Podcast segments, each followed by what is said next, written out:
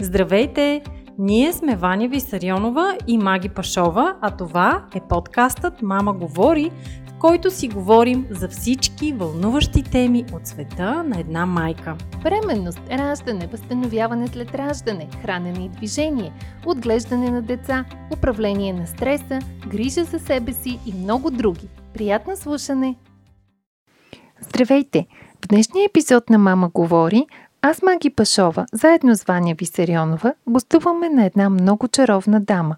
Терапевтът Димитрина Митрева е доказателство, че красота и интелект могат да вървят заедно, защото освен красива жена, Дими е още психодраматерапевт, когнитивно-поведенчески асистент и хипнотерапевт, член на управителния съвет на Българската асоциация по хипноза и хипнотерапия, преподавател на практическата база по хипноза на студентите по клинична психология в Софийски университет, обучител, водещ на групи за личен опит и майка на едно дете. Здравей, Дими! Здравей! А, много ти благодаря и се радвам, че съгласи да бъдеш а, наш гост. Знаем колко си ангажирана и колко ценно е времето, така че това, което отделяш за нас и за мама говори, а, е наистина важно за нас. А, важно е, защото ще говорим по една тема, която засяга много семейства. А, тази тема, а, ти си говорила и преди по нея и всъщност а, аз съм слушала едно твое телевизионно интервю от преди вече няколко години. А, и го в период, когато още нямах а, така планове за второ дете, но още тогава си казах, ако стигнем до второ дете, непременно ще си припомня това интервю, защото съветите, които даваш са изключително а, ценни. Грешките, които посочи тогава, ми се видяха много лесни за допускане. И си казах, а, въобще не бих се сетила, че това е грешка, че може да бъде избегната. Да, така е. Наистина. И наистина, когато забременях за втори път, а, гледах интервюта още поне два пъти.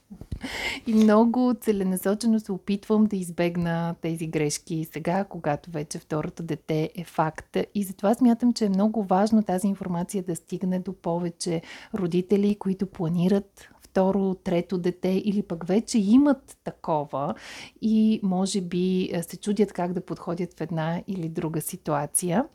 А, така че радвам се, че се съгласи да си говорим за това какво да правим или да не правим, когато се появи второто или поредното дете да. в семейството.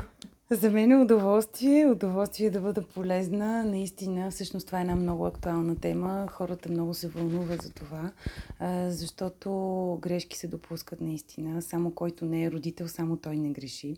Така че никой не е застрахован от грешки. Истината е, че дори когато знаем, дори когато сме информирани, отново се случва така, че да грешим.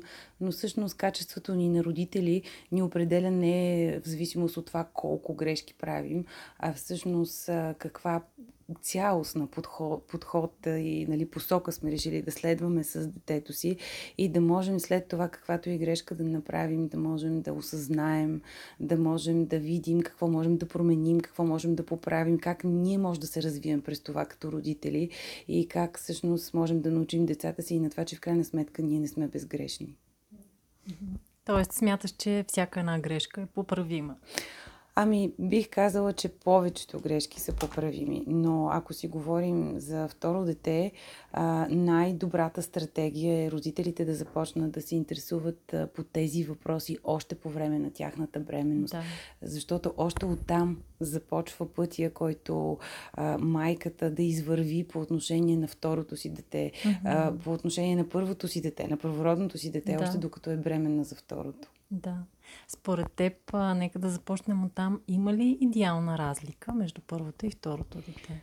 Твърди се, че подходящата разлика, казвам твърди се, защото не бих казала, че това абсолютно и на 100% е така, е между 3 и даже може би 4 години. Mm-hmm. По-скоро, когато вече нали, започва да отминава едиповия комплекс, но това е много зависи от това кога детето навлиза в така наречения едипов комплекс. Ако едно дете навлезне на 2 години и половина, то по всяка вероятност той ще очуми към 5 и половина 6. Така че се твърди, че идеалната разлика е преди едипа, т.е. до преди 2 години и половина. Така и след около 5 години и половина, 6 годишна възраст. Това е идеалната разлика, защото идеята е, че по време на този много особен, много емоционален, много съществен етап от нашето психосексуално развитие, едиповия период, детето всъщност е много по-чувствително по отношение на връзката с своята майка, ако е момче, и по отношение на връзката с своя баща, ако е момиче, заради което всъщност много вероятно, особено от момчетата, ако се появи бебе в този период, когато да. те са между 2 години и половина и 5 и половина, 6, всъщност да го приемат много по-чувствително, да са много по- така емоционално афектирани а, и съответно това да има повече последствия, повече реакция, повече ревност, отколкото би имало иначе в друг период от тяхното развитие. Mm-hmm. Тоест ревността е към родителя, но по-голямото дете го изразява физически към братчето или сестричето. О, ревността е много голяма тема, когато си говорим за появата на второ дете. А, защото ревността е по много линии. Част от нея е осъзната, част от нея е абсолютно неосъзната. А част от нея майките ми разказват с едно изключително удоволствие, защото не я разпознават като ревност. И всъщност ревността понякога е много прикрита, тя е много завуалирана. Много трудно може да се интерпретира като такава, ако човек не се е образовал, ако не е чел, ако не е слушал предавания ам, или интервюта като това. А, ревността а, върви по няколко линии. От една страна, това е ревност на малкото дете, първородното дете, да. за това, че някой отнема неговата майка. Някой отнема майка му, някой отнема вниманието, което майка му би дала на него. Това е вече втората линия. От една страна, а, детето започва да забелязва първородното, че изведнъж вече има някой друг, нещо друго. Това се случва още по време на бременността който започва да става по свой си начин някак важен. Някой, който измества фокуса от него. Понякога, когато се опитвам да обясня на родителите какво се случва, защото често при мен идват родители, които не разбират какво пък толкова става, защо тяхното да. дете толкова ревнува. Ма това не е такъв проблем. Те казват, ама аз обичам, ние обичаме и, и двете деца и не могат да разберат. А веднъж пробвах да го обясня на едни родители, като говорих от името на детето. А, всъщност това беше много емоционална сесия, защото в крайна сметка те двамата се разплакаха, но дойдоха при мен, осъзнавайки какво преживява тяхното първородно дете. Защото те дойдоха при мен с едно абсолютно неразбиране, дори с един гняв към детето първородното, да. за това, че изпитва нали, такива чувства. Абсолютно не можеха да, да си обяснат това, да го оправдаят под никаква форма. Та, ако трябва много набързо с няколко изречения да, да штрихирам, ако аз съм това детенце, приемаме, mm-hmm. че аз съм това дете, на което сега му се готви братче или сестричка. И какво си мисля аз? Аз си седа в моя свят, без значение дали съм на около 3 години, 4 mm-hmm. или някъде до към 6. Горе-долу, нали, в моето психично пространство мислите се случват под една или друга форма. Може да не са точно с тези думи, но аз преживявам и усещам това. И си казвам, оле, ле, тук нещо стана. Готвят ми заместник. Какво ли не е както трябва? Аз явно не съм достатъчен. Аз явно не съм достатъчно добър. Аз явно не съм достатъчно добра. Явно някъде съм сгрешила. Дали пък мама и тати вече не ме обичат? Да, сигурно не ме обичат, защото вчера щупих една ваза и може би е заради щупената ваза или пък може би са се разочаровали от мен, защото мама много пъти ми казва да си мия зъбите, пък аз не отивам веднага да си ги измия и тя после ми си ядосва и после ми се кара, а пък веднъж ме бяха наказали, за дето ударих едно дете на детската площадка. Най-вероятно заради това си искат друго дете и ще ме сменят, защото аз не съм достатъчно добър, не съм достатъчно добра. Аз сигурно съм лоша, може би съм лошо дете, може би те вече не ме искат. А какво ли ще стане с мене, като се появи другото дете? Дали ще ми обръщат достатъчно внимание? И тогава аз започвам да питам, да проверявам, да се интересувам. Да. Тогава аз изглеждам, че сякаш мене супер много ме вълнува другото дете. И тук майките започват да грешат. Защото те си казват, о, ма той толкова се радва. Или тя толкова се радва. Но всъщност аз Бидейки това да. дете, на което му готва заместник, въобще не се радвам. Аз съм стресирана, аз съм оплашена, аз съм ужасена. Някъде веднъж бях чула, че някой беше казал, че ще хвърлят едно дете на буклука, ако не слуша, дали пък няма сега и мен да ме изхвърлят на буклука, или пък ще ме дадат на някакви други родители, като тези деца, дето ги гледам по филмите, които са без родители. Те силно затова са останали без родители, защото техните майки са си имали други деца и са се отказали от тях и са ги оставили там. Сега трябва да разпитам, да разбера какво се случва и какво е това дете. И тук аз започвам да разпитвам. И питам, ма какво е бебето, ма момче ли е, момиче ли е, ма кога ще се роди, ма как се раждат бебета, толкова още съм на дета, в който не съм да. задала този въпрос. Ама те защо се раждат, ма на вас защо ви е това бебе, ма то ще порасне ли, аз сега какво мога да правя с него, мога ли да си играя. Родителите интерпретират това като желание, нетърпение, вълнение да се появи бебето, но всъщност не е това. Да, може да има желание, да, може да има нетърпение, но това е защото детето успява, ако вече е на възраст, в която е формирало свръхаза си, т.е. след 4 годишна възраст, някак си така да преработи това през защитните си механизми, че да го направи да прилича на вълнение, за да може да бъде социално приемливо, за да може да не бъде отхвърлено от майката, защото бързо разбира, че майката е някак особено привързана към това дете. Може да я види притеснена, ако има нещо, на което възрастните казват контракции, може да я види разтревожена, в зависимост от това кога ще роди и как ще роди. И някак си интуитивно първородното дете веднага разбира, че другото дете е по особен начин важно за майката. Тя вижда майката да се тревожи по начин, по който е виждала до сега тази своя майка да се тревожи само за самото него. И тогава всъщност започва и така да се интересува и да си задава всичките тези въпроси и да се чуди какво става. И затова започва да се прави на много, много, много позитивно заинтересовано, защото добре знае, че не е в него негова полза да бъде друго. Та, така започва ревността. Тя от една страна е ревност, че на мен няма да ми обръщат достатъчно внимание вече, защото има някой друг, който също ще бъде, ще бъде важен за мама. Тя е през страха, страха, че някой друг ще бъде по-обичан от мен, някой друг ще бъде по-важен от мен. И всички тези въпроси, много важно е родителите да разберат, те се случват в детската глава.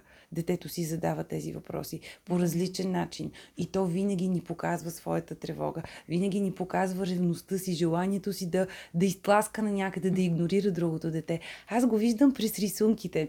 Изключително прекрасни семейни рисунки на деца, които ги водят точно поради тази причина при мен.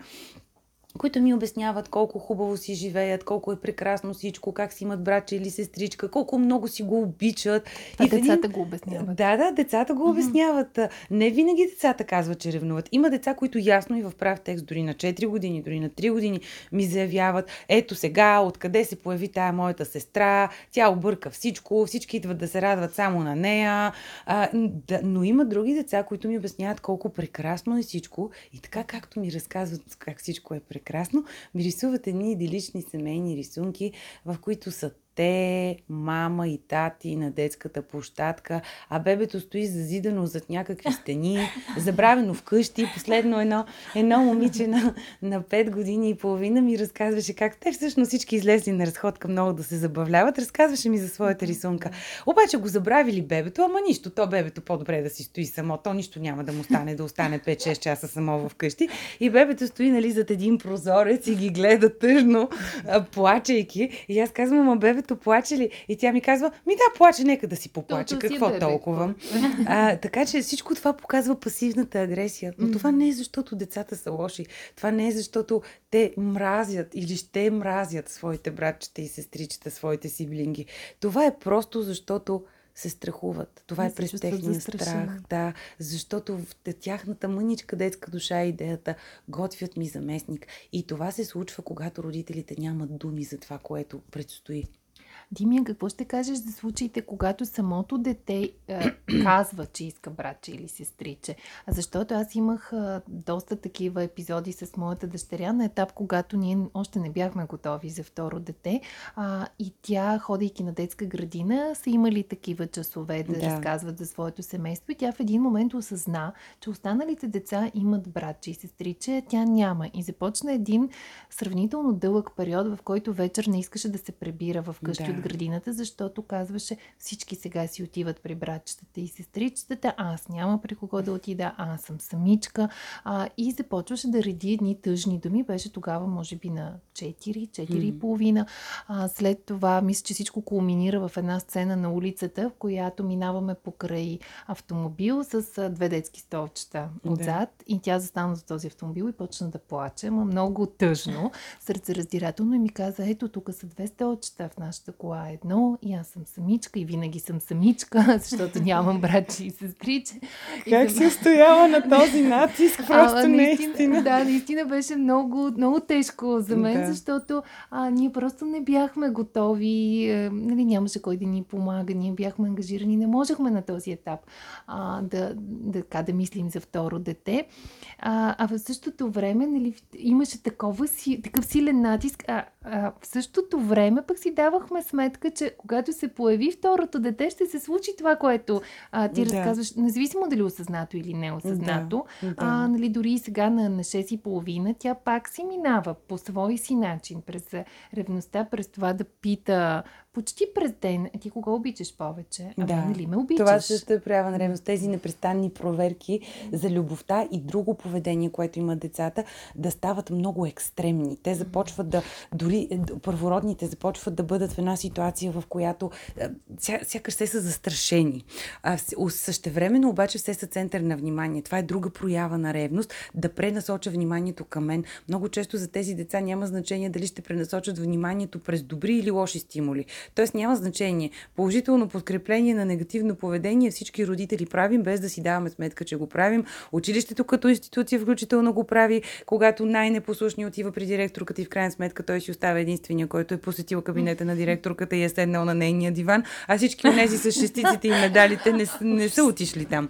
А, така че, нали, това е друга проява на ревност, между другото. Непрестанно да се проверява кой бъде, бива повече обичан или непрестанно да се създават някакви дори бели, така че на мен да ми се обърне внимание. Регресията е друга проява на ревност. Започват да регресиват и да искат да стават пораснали деца, да стават като бебета. Да ме храниш. Да, да ме храниш. Някои, които вече са освоили навиците за хранене, спират да се хранят, започват да се напишкват в детската градина. Нали, има ни такива регресивни тенденции, започват да говорят бебешки. Това също е индикация, която родителите е добре да разпознават като ревност. И това е, когато родител разпознае такива индикации, като тези, които споменах, е добре да проведе разговор с детето си.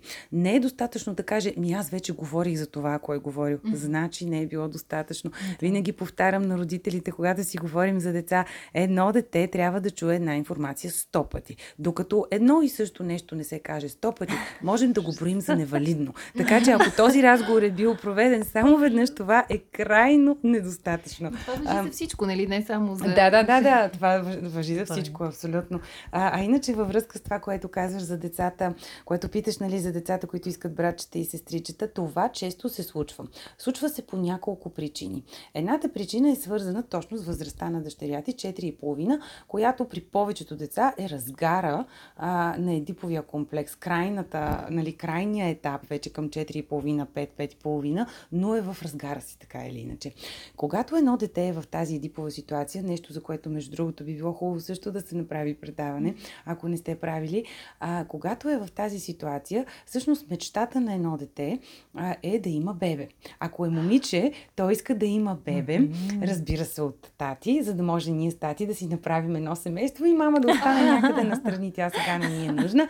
Ако е момче, да си имаме бебе с мама. И всъщност това е проява на едипова ситуация. Това е абсолютно стандартно желание за типовата ситуация. Когато детето иска да има бебе, за, особено когато е момиче, нуждата от бебе е много силна, за да компенсира а, тази фалическа ощетеност, която момиченцата в едиповия комплекс около 4 годишна възраст преживяват, защото виждат как момченцата имат нещо, което те нямат. Mm-hmm. И естественият заместител на несъзнателно ниво за всяко малко момиченце и за всяка пораснала жена винаги е бебето, което е естественият фалически заместител за всички нас, без значение значение дали го осъзнаваме, без значение дали си го признаваме.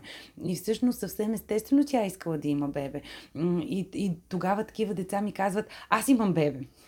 Те не казват, ние имаме бебе. Те аз казват, аз имам бебе. А пък моето бебе ще се роди еди кога си. Те ми разказват за техните бебета, които всъщност просто износват техните майки. Но в тяхното несъзнавано, нали, това е тяхното си бебе. Нейното бебе, бебето на нея и на нейния баща, защото това е мечтата на всяко момиченце в Едипа. Така че често те искат бебета поради и, тази и, причина. И всъщност наистина това отшумя след това, като вече на 5 и половина, 6, и когато пък се появи бебето, вече, да. нали, Ти кога обичаш повече? Точно, точно така. То очунява точно поради тази причина. Но истината е, че дори да се появи в този период, то пак ще се превърне в ревно, защото mm-hmm. момиченцето бързо разбира, момченцето също, че бебето не е играчка. Това е другата голяма заблуда, заради която понякога дечицата искат да имат братчета или сестричета, защото те не си представят в, своите, в своето детско психично пространство варианта, в който ще има бебе, па което няма да може да пипаме, който в началото няма да може да говори. Дори това да е казвано, то някакси не се чува, не се, не се разпознава като индикация за нещо, което няма да е точно това, което те очакват. Те си искат играчка. И в един момент разбират, че тази играчка е супер чуплива. На всичкото отгоре никой не им дава да си играят с нея. Понякога дори не може да я пипат както си искат и когато да, си искат. И на всичкото отгоре играчката им не говори, въпреки че е жива. Тишина. А и плаче.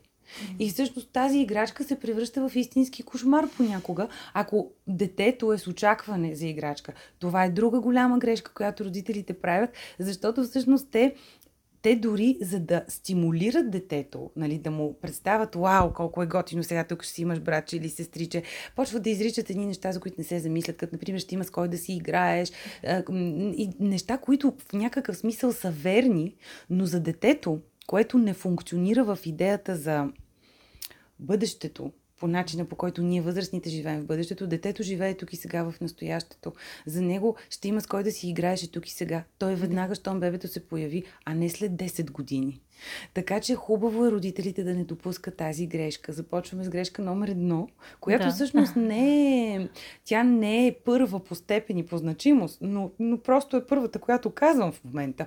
И тя е, че родителите подготвят а, своите деца, своите първородни, например, да кажем, деца най-често, за това, че ще имат братче или сестриче, с което много ще си играят, много ще се си разбират, ще си бъдат най-добри приятели, ще си бъдат най-близки, ще бъдат винаги заедно, винаги ще имат компания, винаги ще има с кой да си говорят. И всъщност това е гигантското разочарование, когато се появи сиблинга и детето види, че нищо от тези неща не може да се случи. Първо, веднъж е разочаровано заради това, че не може да преживее всички тези хубави неща, които е очаквало. Второ, е изключително разочаровано от родителите, които за него са хора, които лъжат. И всъщност той е разочарован. То губи доверие в тях. А губейки доверие в родителите, загубва доверие в света и всъщност преживява един сериозен бунт срещу истината, която не е истинска. Тоест, а, твоята препоръка е да не се казва на детето, нали, ти сега ще имаш братче, с което да си играеш. Моята препоръка е си... задължително детето да бъде подготвено за това, mm-hmm. че ще има братче, но да бъде подготвено, или сестриче, така. да бъде подготвено за реалната ситуация. Mm-hmm. Кога ще може да си играе? След колко време? Да, от една страна зрителите сигурно сега ще кажат слушателите, че по принцип за децата няма понятие време. Mm-hmm. Но ние говорим така, ние казваме, ти ще имаш братче, сестриче, ще има бебе. Когато то се роди, започваме да обясняваме целият процес, казваме истината то ще плаче, то няма да може да говори, то ще бъде много крехко и чупливо. Заради това няма да може да го носим по такъв и такъв начин. Тук е момента, в който е добре детето да бъде подготвено с една кукла бебе, за която наистина mm-hmm. да може да види нали, колко, колко грижи изискват. Има специални места, където, откъдето по-скоро се поръчват такива кукли. Не знам дали въобще ги продават а, все още свободно а, тук на пазара, за да бъде подготвено за това нещо. След което може да му се обяснят всички тези хубави неща, които всеки родител си мечтае, как децата му ще си бъдат най-близки, mm-hmm. как ще си бъдат най-добри приятели, което не винаги е така, разбира се, но все пак няма нищо лошо родител да, изго... да говори, да има да. думи за това, но да се уточни, че това ще бъде когато пораснат, това ще бъде mm-hmm. когато детето проговори, ма ти знаеш и всъщност, че те бебетата не, не се раждат говорейки, ще трябва да мине много време, за да започне да говори, ще трябва да започне да ходи на детска градина. Обясняваме го не през понятието mm-hmm. време, три години, да. ами когато когато започне да ходи на детска градина. Докато почне да ходи на детска градина, ще минат три коледи и три твои рождени дни да, и три да. пъти дядо Коледа ще ти донесе подарък, нали, по детски начин спрямо да, възрастта го обясняваме, за да може детето да ни разбере, но е много важно да бъде подготвено за реалната mm-hmm. ситуация, защото така няма да бъде разочаровано. Друга грешка, която между другото родителите правят, и тя е горе-долу във връзка с това, създават едни супер такива м- задължителни условия и условности, как вие трябва на всяка цена, при всякакви обстоятелства, да сте си най-добри приятели. Вие трябва да нямате дори в един момент. Посланията да. на това са, вие няма да имате няма да имате различни идентичности, вие ще имате обща идентичност. Ще имате еднакви приятели, ще имате еднакви играчки, ще си делите едни и същи неща, което не е добре. Много родители го правят с най-добри намерения. Всички да. го правят с най-добри намерения. Но истината е, че по този начин децата първо не изграждат идентичност, второ се намразват едни други. В цялостната ми практика и в работата ми с деца, и в работата ми с възрастни, там, където има най-тежки и най-сериозни сиблингови конфликти, е точно заради родители, които са се опитвали да създадат изкуствено една задължителна близост, които са превръщали своите по-големи деца в детегледачи, които са отнемали mm-hmm. възможността на своите по-големи деца да имат собствени приятели, които често са пускали по-малкото дете с по-голямото и са казвали, играйте си, по-големите деца им се молят и казват, ама не може, той е малък, тя е малка, разваляни игрите. Родителите започват да им вменяват едно чувство за вина и казват, ама няма как, тя ти е сестра, тя, той ти е брат, това не може, да, вие трябва да се разбирате, вие трябва така, твоите приятели са и нейни, и негови. И тук стават големите бели.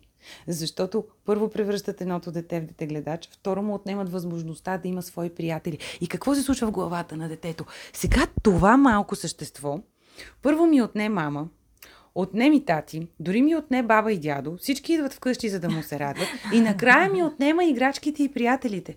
Това е да. сериозна предпоставка за омраза за цял живот. И mm-hmm. това е родителска грешка. Това е голяма родителска грешка. Няма нужда да насилваме това. Няма лошо родител да говори, че е хубаво децата да бъдат приятели, че е добре да бъдат близки. Няма лошо родител да казва, че наистина брати или сестрата ще са ни най-близките хора в живота. И те ще ни приемат винаги безусловно такива каквито сме, защото просто сме едно семейство, защото ние просто сме едно цяло. Но това не променя факта, че детето трябва да има собствени лични играчки, което не означава, че има лошо да имат и общи. Може да има играчки, които да се делят, но това не е за всичко. Да. Също така, нали, личните приятели, също така личното време. По-голямото дете няма вина за това, че неговата майка е решила да бъде втори път майка.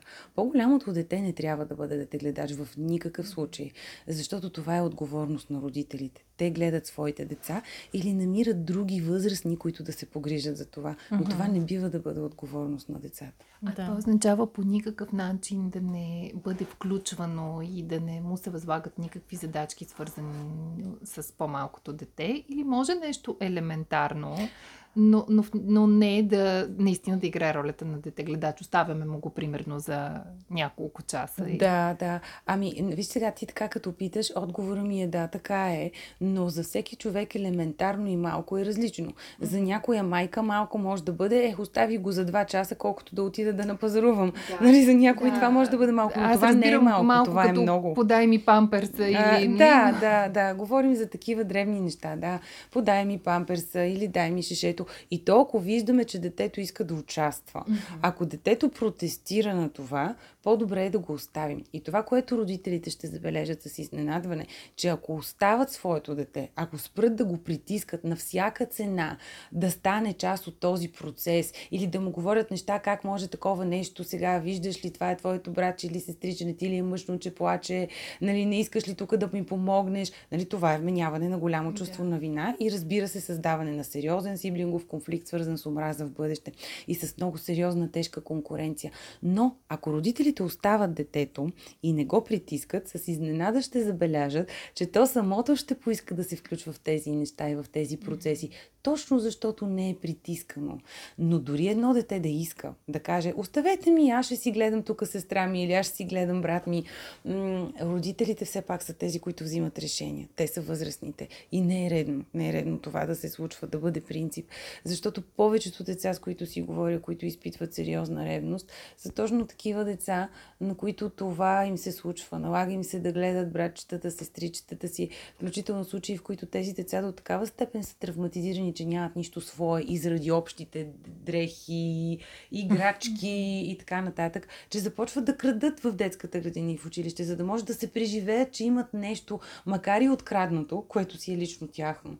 Така че това са грешки, които е добре родителя да бъде предпазлив, да търси баланса. Нито е добре да отглеждаме егоисти, които по никакъв начин да не помогнат да. и нали, да стоят безучастно в някаква ситуация, сякаш нали, това по никакъв начин не ги засяга.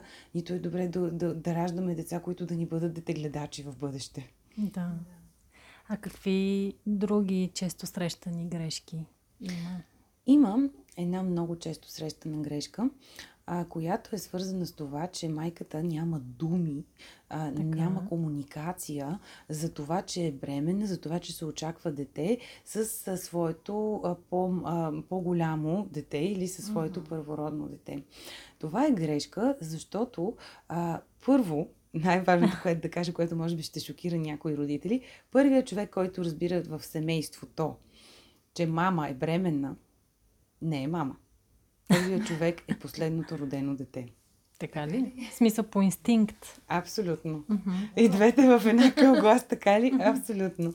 Последното родено дете в това семейство, т.е. най-малкото, все още има най-силна връзка с майката и той е последното родено, което го прави нали, в някаква ситуация на специалност. Особено ако има и други деца преди това. И всъщност това дете винаги по уникален начин разбира. Виждала съм го по най-невероятни начини. Да, така е. Това го пише в литературата, пише го в психоаналитичната литература, но аз не го казвам, защото го пише. Аз си позволявам да говоря за това от моментите, в които започнах да го виждам. И за мен това беше много впечатляващ процес. Виждам го в детските рисунки. Когато децата си някак си ми рисуват семейства и някак си там някакво изтърбушено същество, което прилича на бебе или нещо подобно, или някакво бебе, което те държат и си играят, или мама, която има корем, или просто ми разказват как мама сега ще ражда бебе. Да. А, и всъщност много често дори самите им родители не знаят. А, друг път родителите знаят, но са изумени, когато аз, аз ги попитам, вие ще имате ли бебе? А, и те се чудят, аз откъде знам, защото те са едва във втория месец и това още никой не го знае, но аз го знам от техните деца, които са ми го казали, казали са ми го през рисунките, казали са ми го по най-различни различен начин. И може би най-впечатляващия пример е такъв е за едно тригодишно дете. А, дете на моя близка приятелка, а, което ми каза един ден, Диди, знаеш ли, че мама ще си има бебе? Аз добре знам, че мама не може да си има бебе всъщност, защото мама и не, неговата майка и баща правиха опити а, тя да забремене. Стана ясно, че по естествен начин няма да забремене и се подготвиха за инвитро. И всъщност, а, нали, да, ние си говорихме тогава с а, детето, че да, да, някой ден мама ще има бебе. Той ми казва, не, не, не, тя сега има бебе в корема. а, и така, Две седмици по-късно майката разбра, че има бебе в корема. Бебето в корема в момента е 6 годишно момче. така че децата ни казват тези неща по своите невероятно впечатляващи за мен и много вдъхновяващи, уникални начини. Нямаме никакво нужно обяснение как това се случва, но тази връзка я има и децата mm-hmm. винаги знаят. За това всъщност е много важно майката да има думи за своето дете, майката да информира уважително детето. Mm-hmm. Детето може да бъде на година и половина, може да бъде на година, но майката е тази, която да намери думи и да каже според нея на неразбиращото си нищо бебе, че ще има братче или сестриче. Mm-hmm. Важно е това да бъде чуто, важно е да бъде изговорено, важно е да бъде обяснено. А, защото а, всъщност това е много травматизиращо детето да чува някакви неща отстрани, но нищо да не е адресирано към него. Директно, и тогава да. то започва понякога да отрича действителността. Тогава може да се появи едно бебе, което обаче е било отричано под някаква форма, защото до, докато не се е появил корема на майката или до някакъв по-късен етап, или никога никой лично не му го е казал, а в един момент той е попитал и да отрича дори появата на бебето след това. И да казва, не, не, не, то не е наше. Такива деца правят такива неща. То не го знам откъде се взе. То не е твоето бебе. И започват да говорят така, защото никой не е говорил с тях, не го е вербализирал, а просто са чували разговорите на възрастните за това. Ето това е често срещана грешка. Всъщност, корема на майката, а, децата, може би, или поне част от децата не го забелязват, защото аз имам много ясен спомен от появата на моя брат. Аз съм била на 4 години и половина. И точно както казваш, аз чувах другите жени да говорят за майка ми като една бременна жена. Но аз не знаех какво означава думата бременна. Нито да. пък ми е направило впечатление, че майка ми има корем. Или той за мен просто мама е мама. Ние не забелязваме формите, извивки, или може би това са децата от нашето поколение. Всъщност истината е, че децата забелязват всичко това, но има нещо друго. Децата отказват да забележат понякога истини, които не са им били изречени лично. Така, например, дори когато си говорим за смърт в семейството, дори тогава, ако на това дете не му е казано, че мама вече не е жива, а, дори да чува как всички говорят и я оплакват, то няма да приеме тази реалност, защото няма думи, които са насочени към него за нея. Поради същата причина, една от причините, а ти да не си забелязвала това, защото аз съм си говорила с много, много хора от твоето поколение, които сериозно са забелязвали бременността на майките си, е, така че не бих казала, че е проблем на поколение. Добре. По-скоро никой не е имал това, което мен ме впечатлява е как никой не ти го е казал, да. как никога не е имало думи за това, как нали майка ти не ти е казала какво ще се случи, но ето това това е специфично за тези поколения, че понякога някои неща не се казват и дори до ден днешен все още хората го правят. Затова е хубаво, че има теми като тази, че има пространство като това, където да ги изговорим всички тези неща. Друга грешка, голяма, се прави след раждането. Ще я разделя на два етапа след раждането. Uh-huh. Първия голям етап след раждането е етапа, в който майката ражда бебето и то е в родилното. А, никой още преди това не изговаря с детето, например, ако приемаме, че а, това раждане е планирано. Утре нали, ние ще отидем с мама в болницата, примерно, или това да го каже бащата или някой друг. Предстои бебето да се роди, то ще се появи, ще стане така, ще го извадят от корема на мама по такъв и такъв начин. Или майката самата да обясни, което също е много по-добър и подходящ вариант, когато става въпрос за нея самата. Никой не изговаря с детето това. Настава една мистерия, в която сякаш всичко се пази в една особена тайна. На детето му се казва, че те утре някъде ще ходят и ще пътуват. събират се някакви багажи, някой идва да го гледа и изведнъж някак си се подразбира и се чува, че бебето се е родило. Въпросното по-голямо дете така и не отива в родилния дом. и тук вече много вероятно е детето също да отрича това. Защото да. нали, то не му е било, било, не е било информирано. Друг път просто може да изостри ревността, защото, точно защото не стига, че се готви заместника и никой не го информира за това какво се случва. Нали, детето губи усещането за контрол над ситуацията. А, това е едната грешка. Другата грешка е, не се случва това. Става ясно, че все пак майката ще ражда и се отива да се ражда по някаква причина но детето не бива допуснато до, а, до, до, до родилния дом, т.е. не отива да види майката и бебето. Това е голяма грешка. Аз много съветвам родителите задължително да направят това. Не защото на тях им се иска, не защото майката се чувства в перфектна форма, а заради доброто на по-голямото си дете. То да отиде в болницата, да види, че майката е добре. Защото, между другото, децата имат много страхове а, за живота на майката, когато става въпрос за раждане раждане. Децата имат страх за това. Понякога той е осъзнат, понякога не е осъзнат, понякога директно отиват при майката и задават въпроси и казват, а ти ще умреш ли като родиш? А, майката, ако има особено тя такива страхове, тогава и детето ще ги усетило и със сигурно ще зададе този въпрос. А, може да изпадне в някакво нервно състояние, дори да се скара на детето си за този въпрос. Mm-hmm. И ето тук, нали, вече се заформя една поредица от грешки и обърквания, които са супер наивни на пръв поглед, супер незначителни, но оказват много голямо влияние върху психичното а, пространство на по-голямото дете. И така всъщност е важно да се организира посещение в болницата, голямото дете да види, че бебето се е родило, да види mm-hmm. евентуално бебето, но по-важното е да види своята майка, да види, че майката все още го обича. Важно е майката да го посрещне с тези думи, важно е да го посрещне с думата, че го обича. И другото много важно, за което да бъде подготвено по-голямото дете, е изключително важната тема ако е първородното, т.е. ако няма други деца в семейството, че той е първородно. По-честата срещана да, ситуация да. е да има по две деца. А, за това казвам, че той е първородно. Много важно е родителя да отдаде специално значение на това. Много важно е да, да, да накара първородното дете да се чувства специално през тази позиция. Защото докато в а, а, съзнаваното и несъзнаваното на първородното се случват тези мисли, аз не съм достатъчно добър, на мен ми готвят за заместник, сигурно вече не ме обичат достатъчно, сега ще ме сменят, сега ще ме изхвърлят, сега няма да ми обръщат внимание, това е защото направих оная беля, аз съм лош, аз съм виновен. Докато се случва този процес, майката може да има думи, които да звучат така. Ти знаеш ли, всъщност, колкото и деца да има, колкото и бебета да родя, ти винаги ще останеш специален, защото си първороден. Ти винаги ще останеш първото ми дете. Ти винаги ще останеш първото бебе. Ти винаги ще останеш първия път за мен, първия момент, в който съм гушнала бебето си. Това е нещо, което е незаменимо. И колкото и бебета да имам след това, ти винаги ще бъдеш моето първо бебе. Аз винаги с теб за първи път ще съм преживяла усещането да съм майка.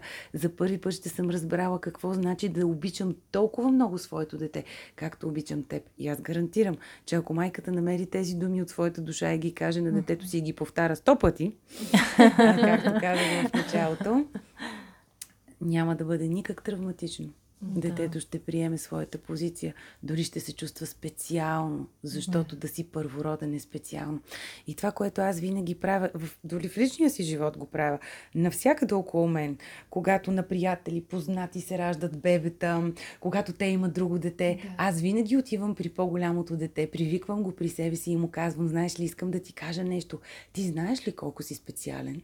И винаги разказвам тази история, нали, как тяхната майка ги родила първо тях, как те са да, първородни. Това, което аз виждам през човека, който разказва историята на тези деца е много впечатляващо. Най-напред за мен е супер емоционално да разказвам тази история. И аз винаги се просълзявам и виждам едно дете, което ме винаги ме гледа супер фокусирано. Нищо не е в състояние да разсее вниманието му в този момент, докато аз изричам тези слова. Детето ме гледа с големи разширени очи и сякаш чува най-прекрасната и невероятна истина на света. Така че това са много важни думи. Аз съм виждала ефекта от тях много пъти. Казвайки ги както на деца в моя кабинет, казвайки ги както на деца на моите приятели, винаги реакцията е най-съща.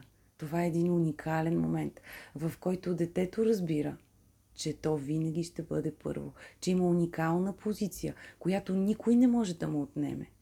И тя е единствена по рода си. Да. Наистина има нещо магично и мен ме просълзи. да. да. Невероятна история. А ако е пропуснат момент, ако да кажем сега в братчето, сестричето е на една, на две години, по-голямо, ние усещаме тази ревност, може ли да се може. използва? Може да. да се използва. Винаги може да привикаме детето на един разговор и да му кажем, ела да ти кажа едно нещо, което много време отлагам и може би отдавна трябваше да ти призная. Но мисля, че сега е момента да го чуеш, защото сега ще бъдеш най-готов да разбереш какво е да да, винаги може да се да. излезе от ситуацията. Да. Да. А, докато те служих, мен ми се искаше да те попитам относно практиката, която тук в България не е популярна, но съм чувала, чела разкази, включително включително и филмчета съм гледала за присъствието на по-голямото дете по време на раждането, когато това е възможно. Или в а, домашни условия, или съответно в такива къщи за раждане. И съм чувала дори от, дори от мои приятелки колко добре реагират нали, по-големите деца, гушкат ги, нали, помагат на мама, примерно. Ти като професионалист, какво е твоето мнение по въпроса? Аз също съм чувала истории, не, за, не, не толкова за тези раждания, колко за това колко добре реагират по-големите деца, като постоянно помагат на мама, следват я като сянка, гледат да не падне косъм от главата на бебето, треперят му нещо да не му се случи. Но това нещо е формиране на реакция. Това е всъщност проекция на моите подсъзнателни агресивни импулси към това дете, защото просто то ми разруши целия свят. И всъщност това е формиране на реакция. Детето изпитва гняв, изпитва така разочарование, отхвърленост, озлобление и всъщност формира тази реакция, като за да се справи с чувството на вина, става свръх обгрижващост, свръх загрижено и така да. нататък. Също съм чувала истории от възрастни хора, които са били точно такива една млада, една млада, едно младо момиче ми разказваше за тази история. Нали, супер обгрижваща към своята сестра, да. косъм да не падна от косата й. И когато майка и баща и вечер заспивали, тя е била на около 6-6 и половина, отивала тайничко в спалнята, измъквала биберона от устата на бебето, за да плаче, за да може майката и бащата да не спът, за да може то да бъде лошото дете, то да ги остава да не спът, а не тя. Така че хората си признават такива неща. Може би много хора ще кажат, о, при мен не е било така и може би не е било така, но да. много хора ще разберат, че е било по подобен начин или близко до това, ако се подложат на психотерапия, защото понякога тези спомени ние ги изтласкваме и те излизат едва когато сме готови да погледнем в психичното и да направим най-трудната среща в живота си, а именно срещата с самите нас. Какво мисля за въпроса ти? Категорично, голямо, огромно не. Не мисля, че може Добре. да има по-голяма грешка от тази. До сега си мислих, че нали, тези дет казвам са най-големите, но току-що чувам за по-голяма, а, която просто ми изумява. Това е изумително за мен. Аз това не съм го чувала. Сега го чувам от вас. Наистина? Абсолютно да. наистина. Не, не за България и аз за България. А категорично голямо не. А, нали, това е голяма беда. Това е разменени роли. Как детето ни трябва да бъде. Ако някой въобще ако въобще казвам, след малко ще уточня защо трябва да бъде до нас по време на раждането ни, то това е другия участник в този процес, а именно да, бащата. Да, да. А, това означава ние да делегираме това. Първо, така създаваме твърдо овластени деца. Освен това, създаваме тревожни и объркани деца. Няма да изреждам на колко психични болести това може да бъде една добра почва. Така да направим, да заторим, добре да пуснем тор в почвата. Например, окъра, обсесивно-компулсивно разстройство. Да. Това вдига страшно много тревожността. Това не е нормално, не е редно да го преживява едно дете, защото по този начин детето става партньор на своята майка. Детето вижда майка си в много страшна ситуация, в която, повярвайте, дори аз или вие да отидем и да видим някой в това положение, положение в момента, в който ражда, и той да ни е емоционално близък, дали това ще бъде нашата сестра, дали това ще бъде наша приятелка, на нас ще ни е страшно като преживяване. Какво да, да говорим да. за едно дете и неговата майка? Аз мисля, че това нещо направо трябва да бъде подсъдимо. Казвам го сериозно. Mm-hmm. Казвам го сериозно. Това трябва да бъде забранено. Това е изключително нередно по ред причини. Няма да влиза в дълбочина. Защо? Който иска може да се поинтересува и така да разбере за ролите в семейството и за това как всеки трябва да има своята роля и как не е редно да превръщаме детето в нас партньор, в наш партньор, защото това е партньорска mm-hmm. роля. Да. И ако някой трябва да бъде до нас въобще в този момент, това е бащата или евентуално хипотетично нашата майка. Но дори по отношение на присъствието на бащата, аз присъств, препоръчвам, ако бащата присъства, да. в случай, че тези двама души след това искат да продължат да бъдат интимни, искат да имат и други роли, не само ролите на родители, а, нали, ако не са решили това да бъде последния път, в който те са интимни, а, или един от последните пъти, или после да не се чудят защо всъщност интимността им затихва и мъжете им си хващат любовници, бащата да присъства от другата страна на бариерата. Mm-hmm. Тоест да присъства от към страната на майката, да присъства до нея, да й държи ръката, но в никакъв случай да не отива от другата страна и да гледа какво се случва там, защото никога и при никакви обстоятелства нито един мъж не бива да вижда жена си така, ако иска все още да продължава да я възприема като своята любима, да. а не просто като жената, която ражда детето. Mm-hmm. За грешките иначе, нали, бях тръгнала да казвам за грешките, които се случват непосредствено да. около раждането. Сега ще кажа за една много голяма грешка също. А, даже честно казано, като изключим тази, която до сега коментирахме, mm-hmm. и като, като изключим това, дето родителите на всяка цена, нали, трябва децата да се обичат и им привнасят вина, тази грешка води до най-силна ревност след това и до най-голямо усещане за изоставеност, за отхвърленост. Тази грешка води след това до проблеми по отношение на първородното дете, което все така дори в интимните си партньорства ще се чувства недостатъчно желано, все ще има едно усещане, че е отхвърлено, все няма да има усещането, че е достатъчно обичано, достатъчно ценно, дори ще понижи самооценката му, освен че ще го направи труден да формира партньорства. Ражда се детето и бебето. И какво правят родителите? Решават, уж за да е по-спокойно на всички, да изпратят по-голямото дете за месец-два, докато свикнат в ситуацията при някоя баба на село, в да, някой друг град. Много често. Много често срещана грешка е това. Огромна беда. И изведнъж се ражда бебето и, и какво става? Сега пак ви връщам към това, с което започнах разговора. Какво си мисли детето? Не съм достатъчно добър, готвят ми заместник, някъде сгреших, сега ще ме изоставят и най-големия му кошмар частично се сбъдва. Той на практика, тя е, е изоставена. И всъщност, да, да, то е ясно, че сме там при баба и дядо, те си ни обичат на нас, да. ние много добре с тях, ние също си ги обичаме, обаче не сме там. Mm-hmm. Някакси ние сякаш не сме част от това семейство. Страховете ни се сбъдват. Ето сега бебето се появи и се започна. Нас ни изоставиха. Да, сигурно ни казват, че някога ще ни вземат, но това, което ние ще преживеем за тези два месеца или за тези пет дни, защото за, за детето времето не е фактор. Колкото тежки може да. да са два месеца, толкова тежки може да са и пет дни. То ще бъде след това непоправимо наистина ще бъде непоправимо, ще бъде несравнимо. С, да. много трудно може това нещо да се компенсира. Не казвам, че е невъзможно.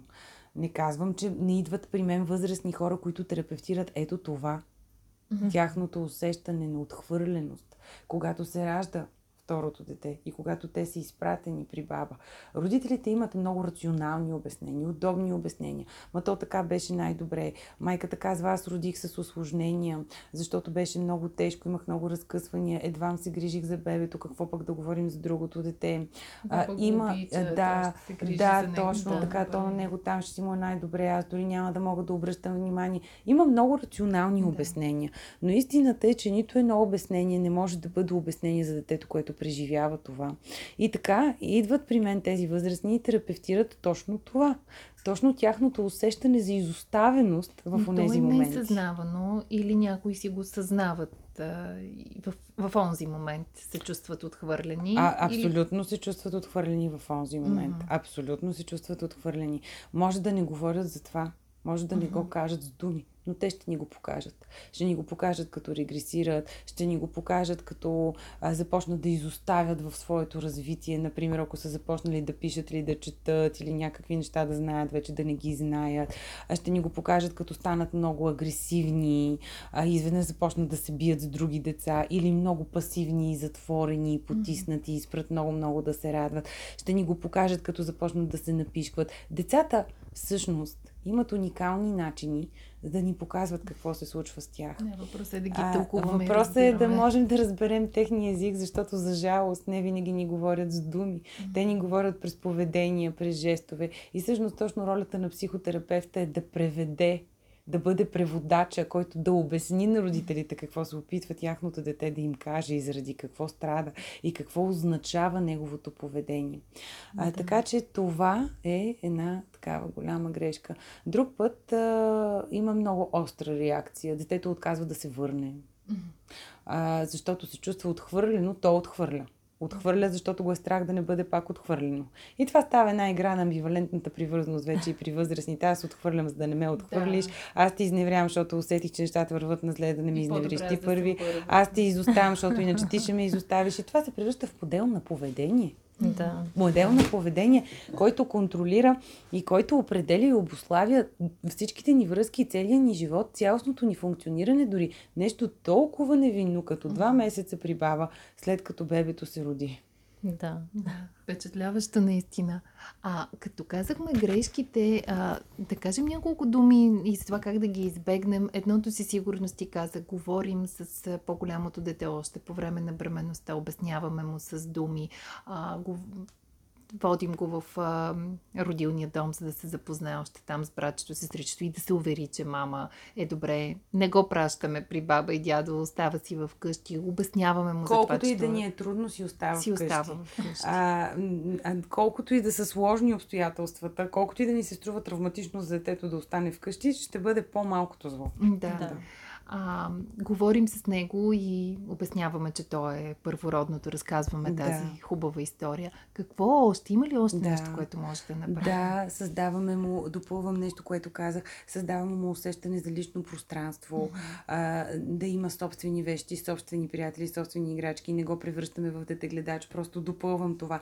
Друго много важно, спираме с сравненията. А, въобще не правим сравнения. Това е нещо друго, което много наостря децата едни срещу други. А, нали, сравнение от рода на О, ето виж сега, нали, бебето вече говори, пък ти проговори, чакай еди кога си. Нали, добре е да се избягват такива сравнения. Да. Ако се правят, да се правят само за добро и пак внимателно, защото пак се създава конкуренция да. през тях, така или иначе. Дори, ето виж, сега ти на тая възраст можеш, това пък бебето не може, пак е една предпоставка, че нас ни сравняват. Сега аз съм по-добрия, ама утре може да не съм. Затова друго нещо, което препоръчвам родителите да не правят, могат да избегнат всички форми на сравнение. Просто спират да правят сравнения. Да. да. Ти си ти, той да. и тя е. Всеки си е той, всеки си има собствения характер, собствената идентичност, собственото различие и точно това го прави ценен и значим. Друго много важно е родителя да, майката и не само, и бащата да, да, да имат думи за любовта си към детето. Не само да е към първородното, не само да я показват с някакви жестове, като му купуват хубави и скъпи играчки или неща, които то желае, а просто да му говорят за това, че го обичат. Mm-hmm. Тоест детето да, да. Не, да не остане в съмнение отношението, обичат ли ме сега, не ме ли обичат. Друго нещо, между другото, което хората, които идват близките, близкия семейен кръг, който идва на гости при бебето, грешка, която семейния, близкия семейен кръг прави, а, е носят подарък. Разбира се, така е редно да. за бебето. Okay. Но някак пропускат по-голямото дете. А, това са близки хора, които обаче някакси не съобразяват. А, затова, ето това е нещо, което родителите могат да предупредят тези хора, тъй като това са най-близките. А, или просто да имат вкъщи нещо, мъничко. Тук не говорим за нещо голямо, говорим за жест, което тайничко, ако трябва да дадат на този, който е дошъл, който е забравил, който не е съобразил, за да може детето да не се, по-голямото дете да не се чувства отхвърлено през това. А, не е хубаво това да бъде принципно така, винаги, mm-hmm. нали. Но в началния период, когато всички идват за среща с бебето, този, тази първоначална среща, да. иначе е ясно, че след това всеки си има своите празници и, нали, на моя празник аз си получавам подарък, на твоя празник ти си получаваш подарък. Това е съвсем различна ситуация, но говорим за тази първоначална среща. Това също може да се има в предвид и може да, да бъде, да се избегне. А какво ще кажеш за... А, понеже аз пак казвам, в някаква степен бях теоретично подготвена от това, което знаех да. от теб и успях, надявам се да избегна част от грешките, но все пак ревността я има и аз се хващам точно в тези моменти с ти кого обичаш повече. И другото, което казва дъщеря ми, а, защо на бебето му говориш така миличко, да, а на мен не? И аз обяснявам, мамо, то е бебе. Когато ти си била бебе, съм ти говорила по същия начин. Пуска ми дори да. записи, видеа, в които съм записала, когато тя Чудесно. била бебе. Чудесно, а, но браво сега ти си голямо момиче. Тя наистина е вече първи клас. И не мога да ти говоря като на бебе. Да. Мога ли да направя още нещо, за аз да мисля, че правиш, Аз мисля, че правиш достатъчно. Правиш точно това, което трябва да бъде направено. А, особено пък пускайки и записи и разполагайки с такива, това е чудесно, нали, тя да се увери. А, хубаво е все пак да реагират. Реагират децата на това, защото ние наистина говорим така на бебе бебетата, но по съвсем различен начин казваме, измий си зъбите, да. написали си домашните и така нататък. А, тъй, хубавото, което да разбере и ценното акцента тук е, когато ти беше бебе, и с теб говорех така. Така се говори да. на бебетата. И когато бебето порасне, с него също няма да говоря така. А, ето това е да се направи това разграничение, нали, че спрямо различните възрасти ние имаме различни нужди, дори можем така да го обясним. В една възраст имаме нужда от мили думи, в друга възраст имаме нужда от правила, от рамки, от структури, а, от похвали, от това да бъдем научени на задължения, да ги изпълняваме. Така че различните възрасти изискват различно поведение от страна на родителя. Дори понякога може да самата ти да, да правиш такива сравнения и да казваш, ето, нали, знаеш ли, ти като беше малка ти пеех тази песничка да. или на теб ти пеех други такива песнички, но ето, нали, вече си голяма и сега не си пеем песнички, сега си говорим. Малко да, да и затвърдиш тази позиция на да е голяма, mm-hmm. дори понякога да казваш, ей, колко хубаво е, че с теб мога да си говоря, мамо, защото по цял ден с бебето си говоря сама, а с теб мога да си говоря и ти да ми откликваш и също да ми говориш. Нали, ето това е един начин, по който също тушираме ревността. Хем тушираме ревността, хем го правим през това да изтъкнем умение, което е характерно за възрастта. Да. Тоест така ние а, правим една добра превенция за регресивните тенденции, mm-hmm. като бебешкото говорене. Друг път казваме, ех, колко е хубаво да имаш пораснало дете, което да може самичко да се изкъпе, нали? а, да. Така че всичките тези неща ние ги, а, ги затвърждаваме, понякога други хиперболизираме, а, за да може порасналото дете да се чувства удобно в а, уменията, които има и които то трябва да развива, за да може да се развива спрямо възрастта да. и интелекта си. Да. А казвайки, че трябва да създадем лично пространство на детето, важно ли е то да има самостоятелна стая и Предполагам, че е проблем, но ще ми е интересно да чуя и твоето мнение. Детето да спи в негова стая, а бебето да спи при родителите, дори на спалнята. А, по принцип, а, да има самостоятелна стая детето, а, децата да имат uh-huh. две отделни самостоятелни стаи е идеал, идеалният вариант в един перфектен свят. Да. Но тъй като в живота нищо не е перфектно, както няма перфектни майки, така и не винаги имаме перфектни битови условия, да. а, по-често срещаната ситуация е една обща стая, която да се дели. Това си има своите плюсове и минуси, защото плюсът на това нещо е, че всъщност децата се научават да делят, да разпределят да се съобразяват, да проявяват емпатия, да проявяват разбиране. Нали, научава ги на доста, доста умения, доста неща, които след това са им полезни. Полезни са им в партньорствата, полезни са им в работната среда, полезни са им в приятелствата. И всъщност това са едни умения, които ние изграждаме. Изграждаме ги през негодуването, изграждаме ги през яда, за това, че трябва сега да не сме си в стаята, защото брат ни или сестра ни учи и трябва да му пазим тихо или някой спи. Но всъщност това са умения, които ни помагат за цял живот. Те ни правят адаптивни, адекватни, възрастни, които умеят да формират приятелство и близост. Така че това само може да бъде в наша полза погледнато от тази гледна точка. Да, да. Има и другата гледна точка, ако има бебе, което плаче, което буди детето, ето твоята дъщеря е ученичка. Затова в такива ситуации, въпреки че аз не съм привърженик въобще бебето да спи в стаята на родителите, в такива ситуации, когато трябва все пак да оставим едно дете да се наспи по-голямото дете и малко бебе, което плаче, съвсем адекватно е малкото бебе да бъде в стаята на родителите, но категорично и при никакви обстоятелства, като под никакви обстоятелства имам в предвид рефлукси дори и болести, детето да бъде в леглото на родителите. Това аз не го препоръчвам. Това е една голяма тема, да. една голяма вселена, защо не е добро но нищо добро не произлиза от това. Защото детето, бебето всъщност от една страна не порасва, всъщност обслужва желанието на майката просто да си има вечно едно бебе до себе си. От друга страна влушава, казвам нещо много набързо, нали, да. няма да навлизам в подробности, влушава интимното пространство между родителите. Всъщност това е една преграда между родителите, както и да го погледнем, без значение, че е плода на тяхната обща любов.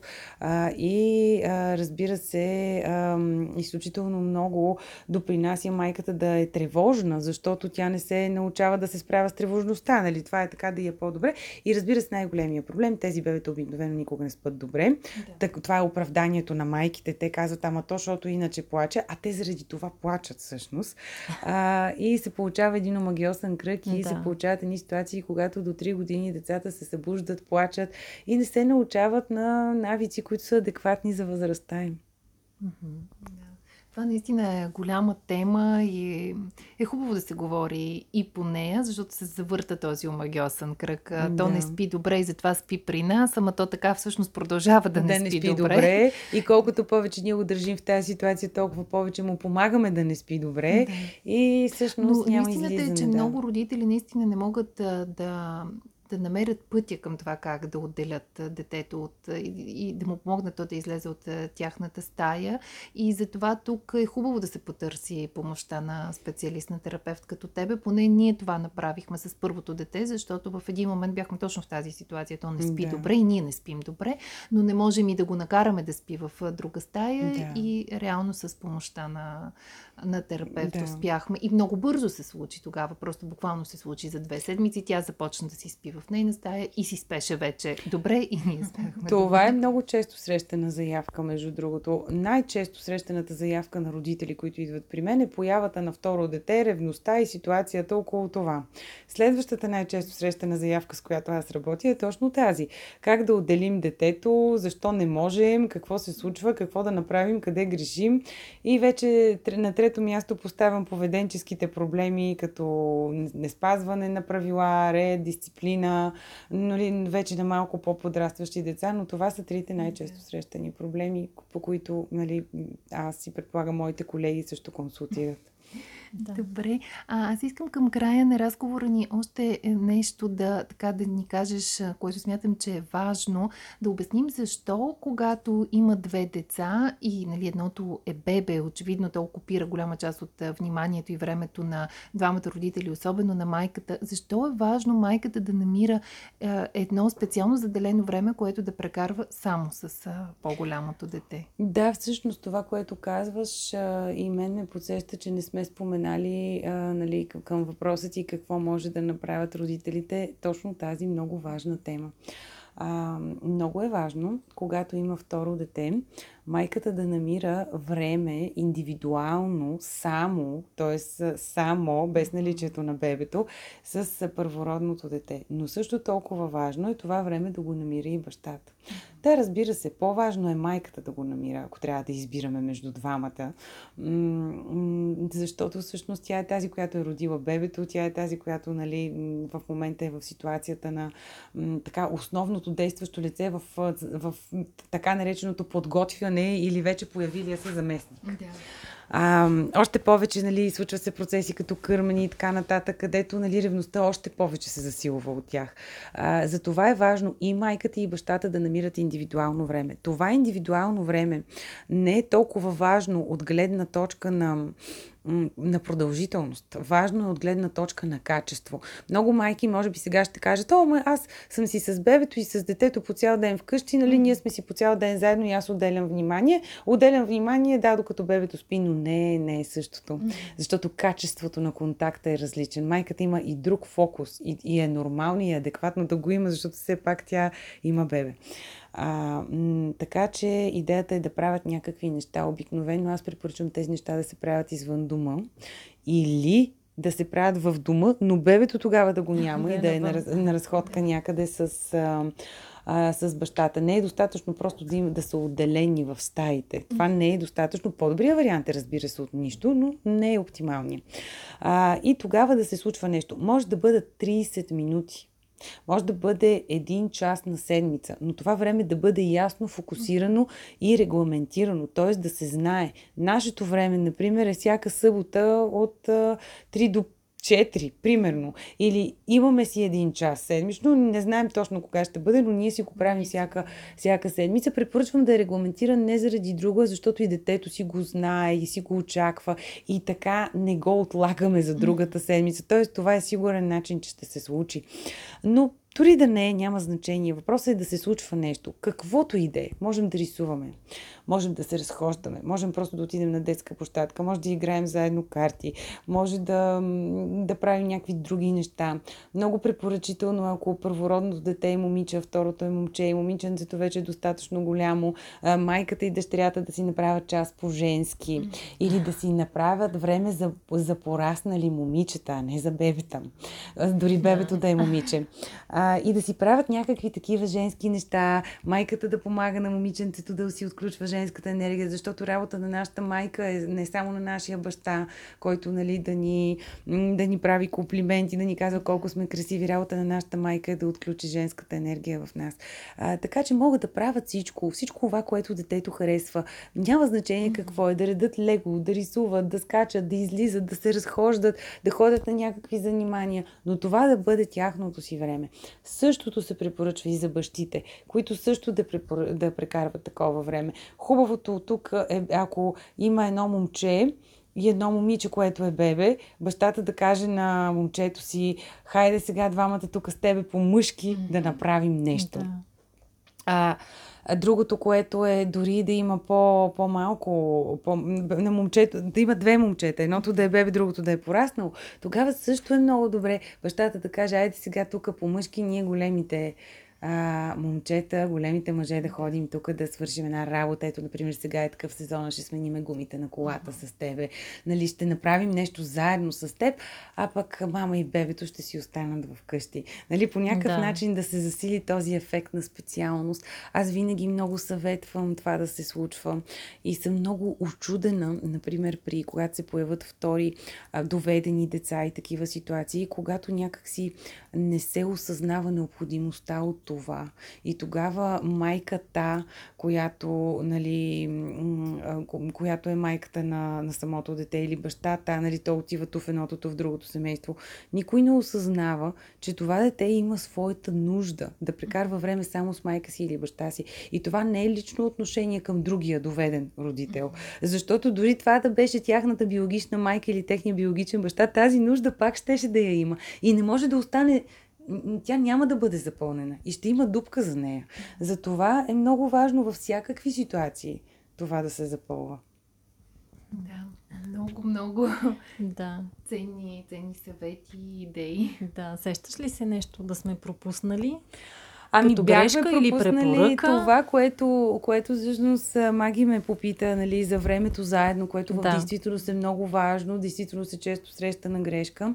За момента не се сещам друго дено сега, като си тръгна към вкъщи, да, да не се сети нещо, което вече няма нещо, как да ви кажа. Аз смятам, че пак ще се видим. Да, изключително изчерпателно, дори нещо да сме пропуснали, просто дори 50% от тези неща, които казахме да се спазват, да. мисля, че много сериозни Абсолютно. А, така, неща биха биха се избегнали? Бих дал един много общ съвет и то е към родителите, а, без значение дали са родители на малки бебета и първородни по-големи деца или въобще са родители принципно на едно дете. Но в случая по тази тема съвета ми е да намират начин да обговарят и да изговарят всичко с, с своето дете. Да изговарят ситуацията, да говорят за бременността си, да говорят за това кога ще се случи раждането, да говорят за ревността, ако има такава, да говорят за любовта към детето си, да говорят за, дори може да му кажат така, ако ти сега си мислиш, защото 100% ще си го мислиш, защото пък някои деца се затварят себе си и те не ни дават индикации. Те просто да. изглеждат затворени. И тогава майката може да започне да гадае. А, и това гадаене може да звучи така. Ако ти сега си мислиш, че имаш братче или сестриче, защото не те обичаме или защото нещо друго от всички тези неща, които аз изредих или майката предполага, че може би детето си мисли, не е така, ние много те обичаме. Тоест, тя да изговори хипотетичните му страхове, защото детето се толкова се свило в себе си, че нали, просто спира да ги казва. Или просто има такъв темперамент, че не или говори за това. Да, ги да, или си мисли, че ако ги каже, защото децата на, имат магическо мислене до към 7 годишна възраст, някъде все още го имат, че ако аз ги изрека, те ще станат реалност. И за това по-добре да мълча, защото ще стане вярно. Нали, това магическото мислене, че думите ми предизвикат събития. А, тогава майката може просто да говори за това. Така че моята основна препоръка е каквото и да се случва, през каквито и ситуации да се преминава, да има думи за това, което се случва и то да се обговаря. Да. Супер. Много, още веднъж да кажа колко, колко е ценно от моя гледна точка всичко, което казваш и да ти благодаря за това, че, че го казваш а, и че надяваме се ще стигне до, до повече хора. А, така че, Дими, да попитаме сега за тези, ти каза какви най-често заявки а, идват към теб. Работиш като а, терапевт а, индивидуално за хората, които биха се обърнали а, към теб а, за такава помощ, къде могат да те намерят. Ами единственият начин, по който да бъде открита е на, през телефонния ми номер, който се намира навсякъде в пространството. Мога да. и да го кажа, ако има нужда. Нека да го, да го кажем за тези, да, които да. ни слушат. 0888 875551. Да, той е много лесен. Ние ще го поставим и в бележката Да. под подкаста. И да бъдат упорити, както каза в предварителния ни разговор, защото си много ангажирана и не винаги успяваш да, Да вдигна вдигнеш телефона или да най-добре. вди- върнеш всички обаждания. Да върна също не успявам. Най-добре да пишат съобщение, а, нали, ако не им вдигам, Да. за да може нали, съобщенията в един момент успявам да, да реагирам, защото виждам кой за какво ме е търсил и така нататък. Благодаря ти много, Диди, че участва в подкаста Мама говори. За мен беше удоволствие. Ще се радваме отново да ни гостуваш. Има много теми, които коментирахме в нашия предварителен разговор и смятам, че ще бъдат интересни за нашите слушатели. Благодаря ви и на вас, че ни слушахте. Не забравяйте да харесате този подкаст, да го коментирате, да споделите с нас вашия опит, може би а, някоя ваша тайна, как сте се справили след появата на второто дете. И ни очаквайте отново следващата сряда. Информацията, която предоставяме в подкаста Мама говори, е с информационен характер и не бива да служи и да се приема като медицинска диагноза, нито да заменя индивидуалната медицинска оценка и наблюдение. Преди да решите да се доверите на нас или други източници, свързани с диастазата, моля, консултирайте се с вашия лекар и или хирург. За повече информация посетете нашата веб страница nenadiastazата.com.